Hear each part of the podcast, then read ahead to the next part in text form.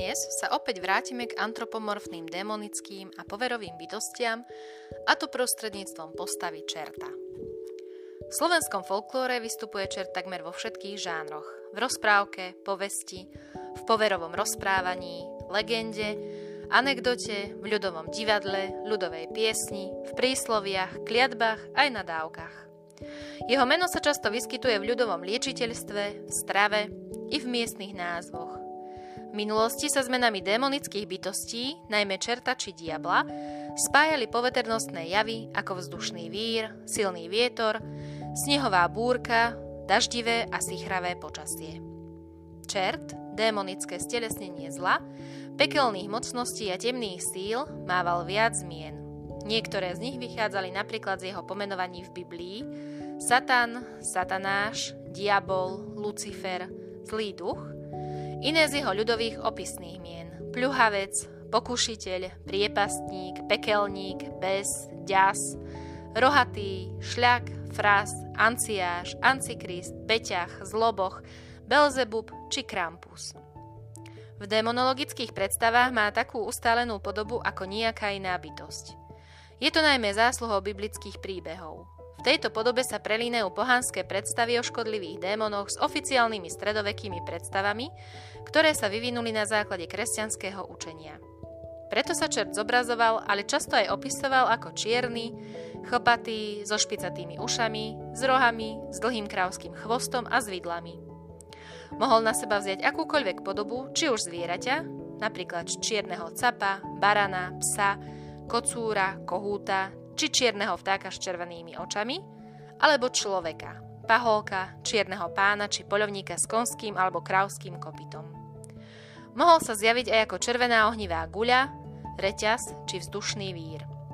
Časom jeho priamého pôsobenia bola noc, čo dokladá rozprávková formula Kohút zaspieval a čert sa na kolomaž rozlial. Neraz vystupoval spojení s čarodenicami, ktoré zasvedcoval do tajomstiev diabolského umenia.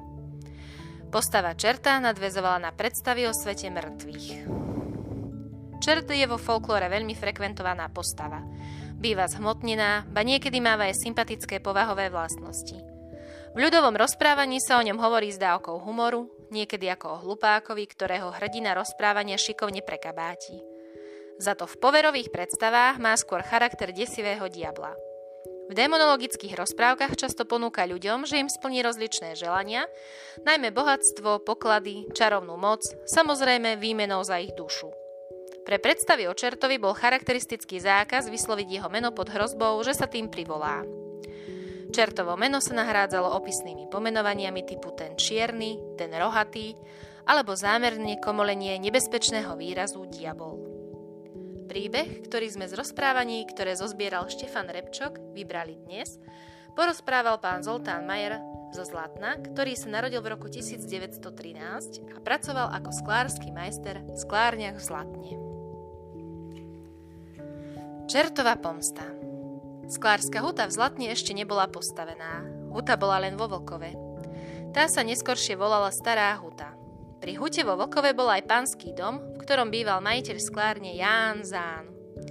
Býval tam aj so svojou manželkou. Bola to veľmi pekná pani. Zán so starou hutou vo Vlkove už niekoľko rokov nebol spokojný. V hute sa stále niečo kazilo a bolo to potrebné opravovať. Pán mal aj iné dôvody na nespokojnosť. Hute sa diali čudné veci. Po nociach tam niečo strašilo. Klepalo, búchalo a trepalo po streche. Niekedy zasa sklári, čo v noci kúrili do pecí, počuli divný škrekot, inokedy zasa plač malého dieťaťa.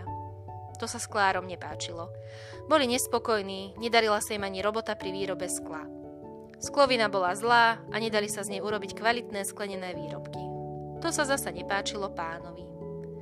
Zán, keď si to všetko zrátal, huta stará, súca na opravu, na okolí málo dreva, Zlá práca s Klárou, zavinená nejakým strašidlom, rozhodol sa urobiť tomu rázny koniec.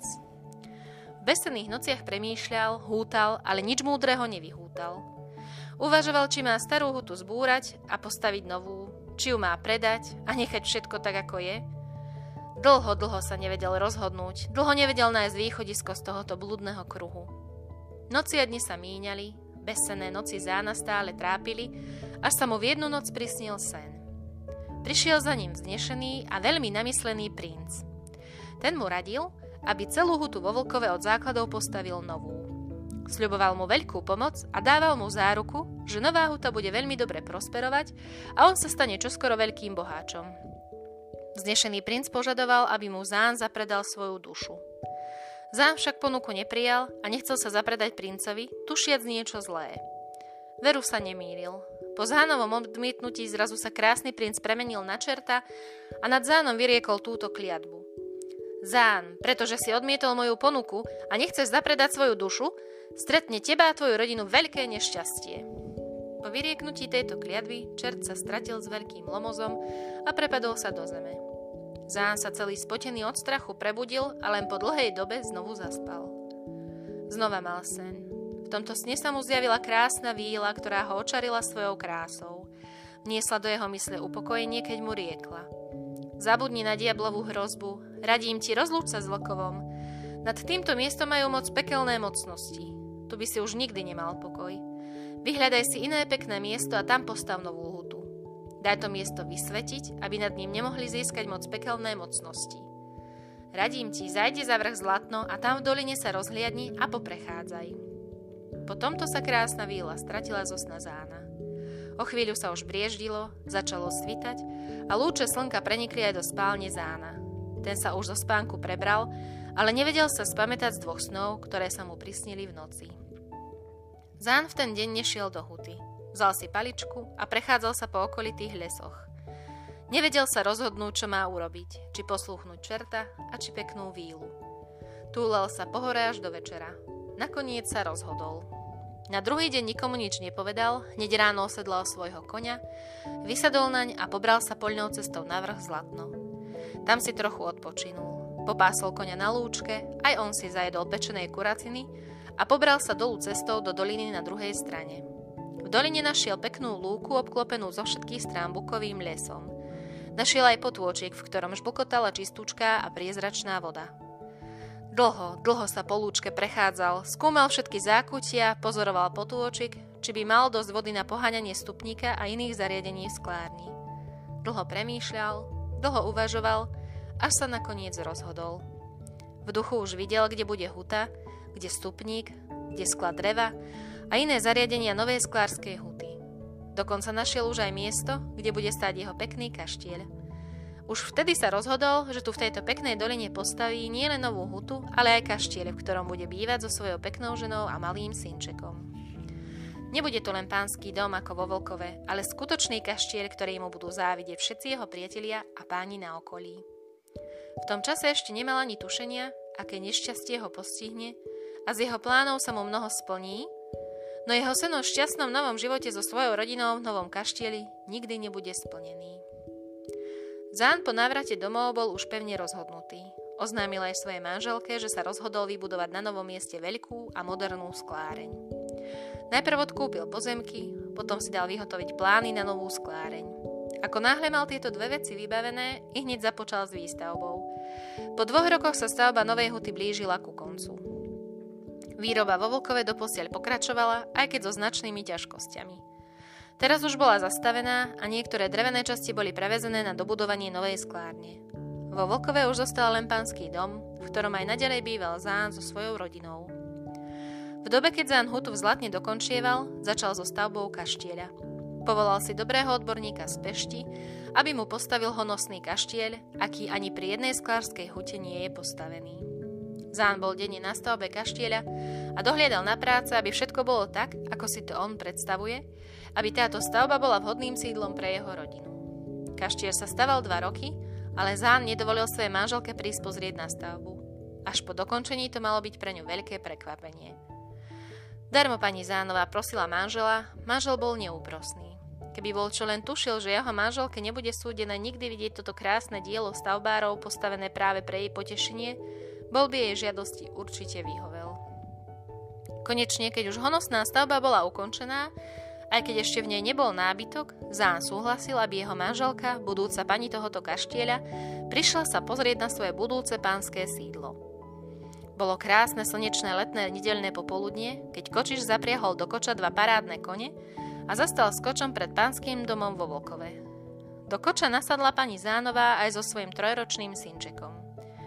Netušiac, čo ich čaká, celou cestou sa tešili na krásny zážitok pri prehliadke nového kaštíra. Len čo koč došiel na vrch Zlatno, tam, kde je chotárna hranica, z ničoho nic hustej húštiny pri ceste vyskočil čierny škaredý čert. Skočil rovno pred konia a trikrát zlosne do nich prskol. Potom sa stratil v hustom lese. Z toho vývejavu sa kone tak veľmi splašili, že sa dali do ukrutného behu dole cestou do doliny. Hnali sa skokom polnou cestou, koč hádzalo z boka na bok a každú chvíľu hrozilo, že sa prevráti. Márna bola snaha kočiša kone utišiť a upokojiť. Tie boli od stretnutia s čertom tak vyľakané, že sa divým cvalom rútili nezadržateľne dolu do doliny. Pani Zánová v koči od veľkého preľaknutia bola celá oblednutá ako stena. Mocne držala v rukách svojho synčeka v strachu, aby sa mu niečo nestalo. Dúfala, že kone sa opokoja a oni šťastne prídu k svojmu cieľu. Úfnosť pani Zánovej bola márna. Kone aj s kočom leteli opreteky zlou cestou. Nebolo žiadnej moci, aby ich v tomto šialenom behu zastavila. Už už sa zdalo, že sa koč prevráti, ale ten stále letel ďalej po hrboľatej ceste. Zdalo sa, že sa už nič hrozné nestane, že všetko dobre skončí a koč šťastne dôjde do svojho cieľa. No tesne pred novopostaveným kaštieľom odbočovala cesta a tam v prudkej zatáčke sa koč prevrátil. Splašené kone vliekli ďalej prevrátený koč. Keď konečne cesta skončila v kaštieli, splašené kone zastali. No celé sa ešte aj teraz triasli od veľkého strachu. Ľudia, čo boli na blízku, aj sám Zán, ktorý v kašteli očakával manželku aj synčeka, všetci na veľký rachod vybehli na cestu a zbehli sa okolo prevráteného koča. Po veľkej námahe sa im podarilo z trosiek koča vyslobodiť mŕtvého kočiša, mŕtvu pani Zánovú, ktorá ešte aj teraz mocne držala vo svojom náručí svojho synčeka. Tak sa stalo, čo sa nikto nečakal. Pani Zánove nebolo súdené, aby uvidela veľmi pekný kaštieľ, ktorý pre ňu postavil jej manžel. Pomsta diabla sa naplnila – bola to odplata za odmietnutie jeho diabolského plánu na ovládnutie sklárskej huty vo Volkove. Honosnom kaštieli býval sám Zán, smútiac za svojou manželkou a synčekom. Po rokoch na ich pamiatku dal postaviť tam, kde sa táto nehoda stala, sochu ženy, ktorá drží vo svojom náručí dieťatko. Po rokoch pri tejto soche vznikla studnička, ktorú sklári zo Zlatna volali u paní.